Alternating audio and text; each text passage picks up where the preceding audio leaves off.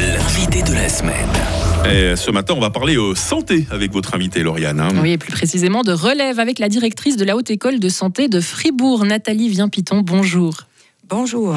Alors aujourd'hui, la Haute École de Santé de Fribourg, ça représente une centaine d'étudiants en soins infirmiers qui ont débuté leur formation. Et on va parler donc de ces infirmiers et ces infirmières de demain, euh, dont le nombre a augmenté, le nombre d'inscriptions a augmenté de 13% par rapport à l'année passée, donc à la rentrée précédente. Co- comment est-ce qu'on explique cette hausse du nombre d'inscriptions? Alors on peut dire que cette hausse, elle s'explique parce qu'il y avait eu l'année précédente une baisse. La baisse était vraiment liée aux conséquences du Covid qui ont montré, le Covid a montré une image de la profession qui était peut-être pas la plus fidèle. Et je vous remercie de m'inviter ce matin parce que ça me tient à cœur de pouvoir mieux faire connaître la profession auprès du public et puis aussi auprès des jeunes qui sont intéressés.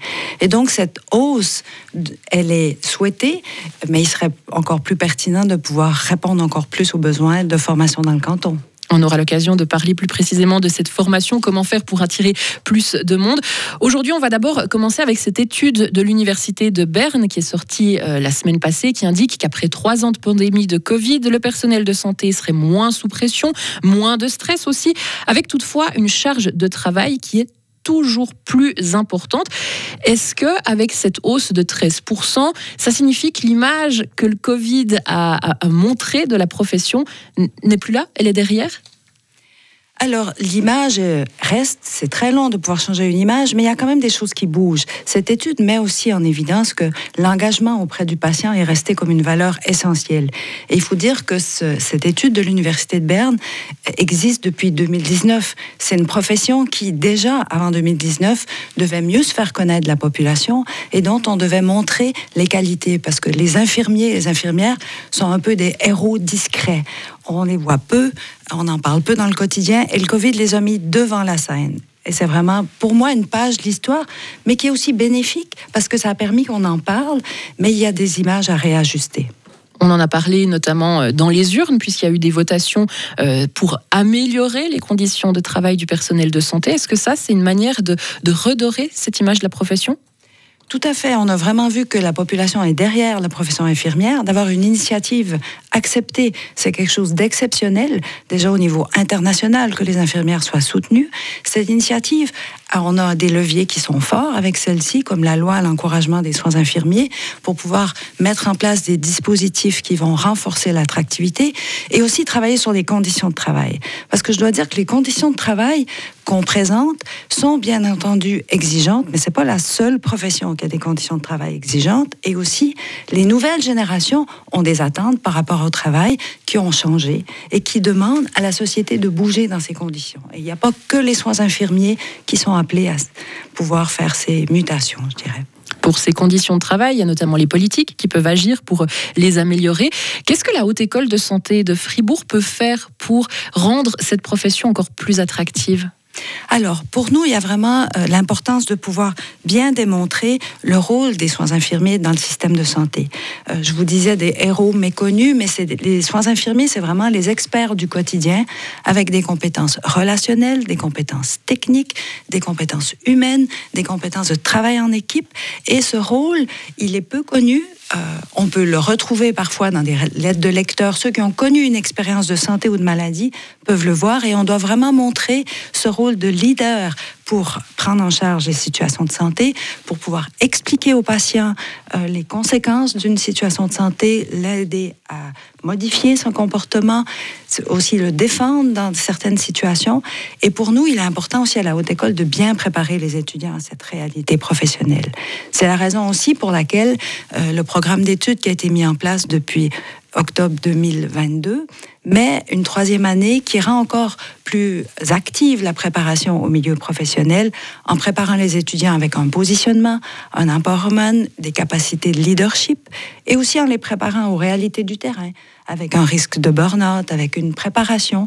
Euh, je pense que les étudiants sont les premiers acteurs euh, pour faire changer le système de santé. Il y a des conditions qui vont bouger avec la loi soins infirmiers, mais les étudiants conformes seront aussi les acteurs de l'évolution du système. Avant que les choses changent, on va se concentrer sur le aujourd'hui. Aujourd'hui, ce sont euh, à peu près 120 étudiants qui, sont diplômés à la fin de leur formation à la Haute École de Santé euh, de Fribourg. Il en faudrait 150, c'est donc pas suffisant. Qu'est-ce qu'on risque de ne pas avoir suffisamment d'étudiants diplômés à la fin de leurs études dans le canton? Alors, moi, je ne parlerai pas encore de risque parce que déjà, je suis optimiste qu'on va pouvoir remonter le taux d'étudiants parce qu'on a déjà eu jusqu'à 131 diplômés euh, dans ces dernières années.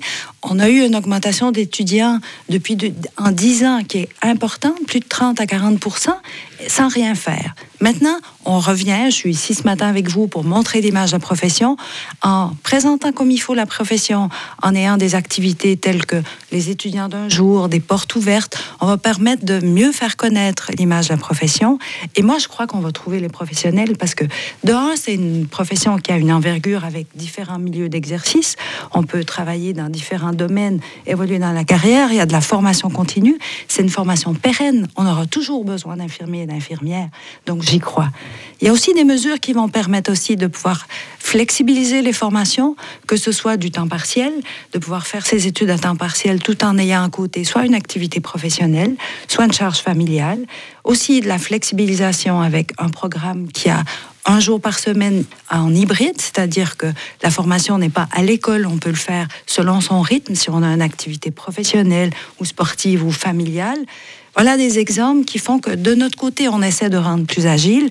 Et je suis pleinement confiance qu'on va arriver à trouver des professionnels une fois qu'on aura enlevé cette image que le Covid a incrusté un peu et qu'on aura redonné les lettres de noblesse à la profession. Mais comment est-ce que vous expliquez alors que malgré le fait que ce soit une profession euh, pérenne, que vous adaptiez euh, le cursus aux demandes des, des étudiants de demain, des futurs diplômés, ça reste une profession peu attractive?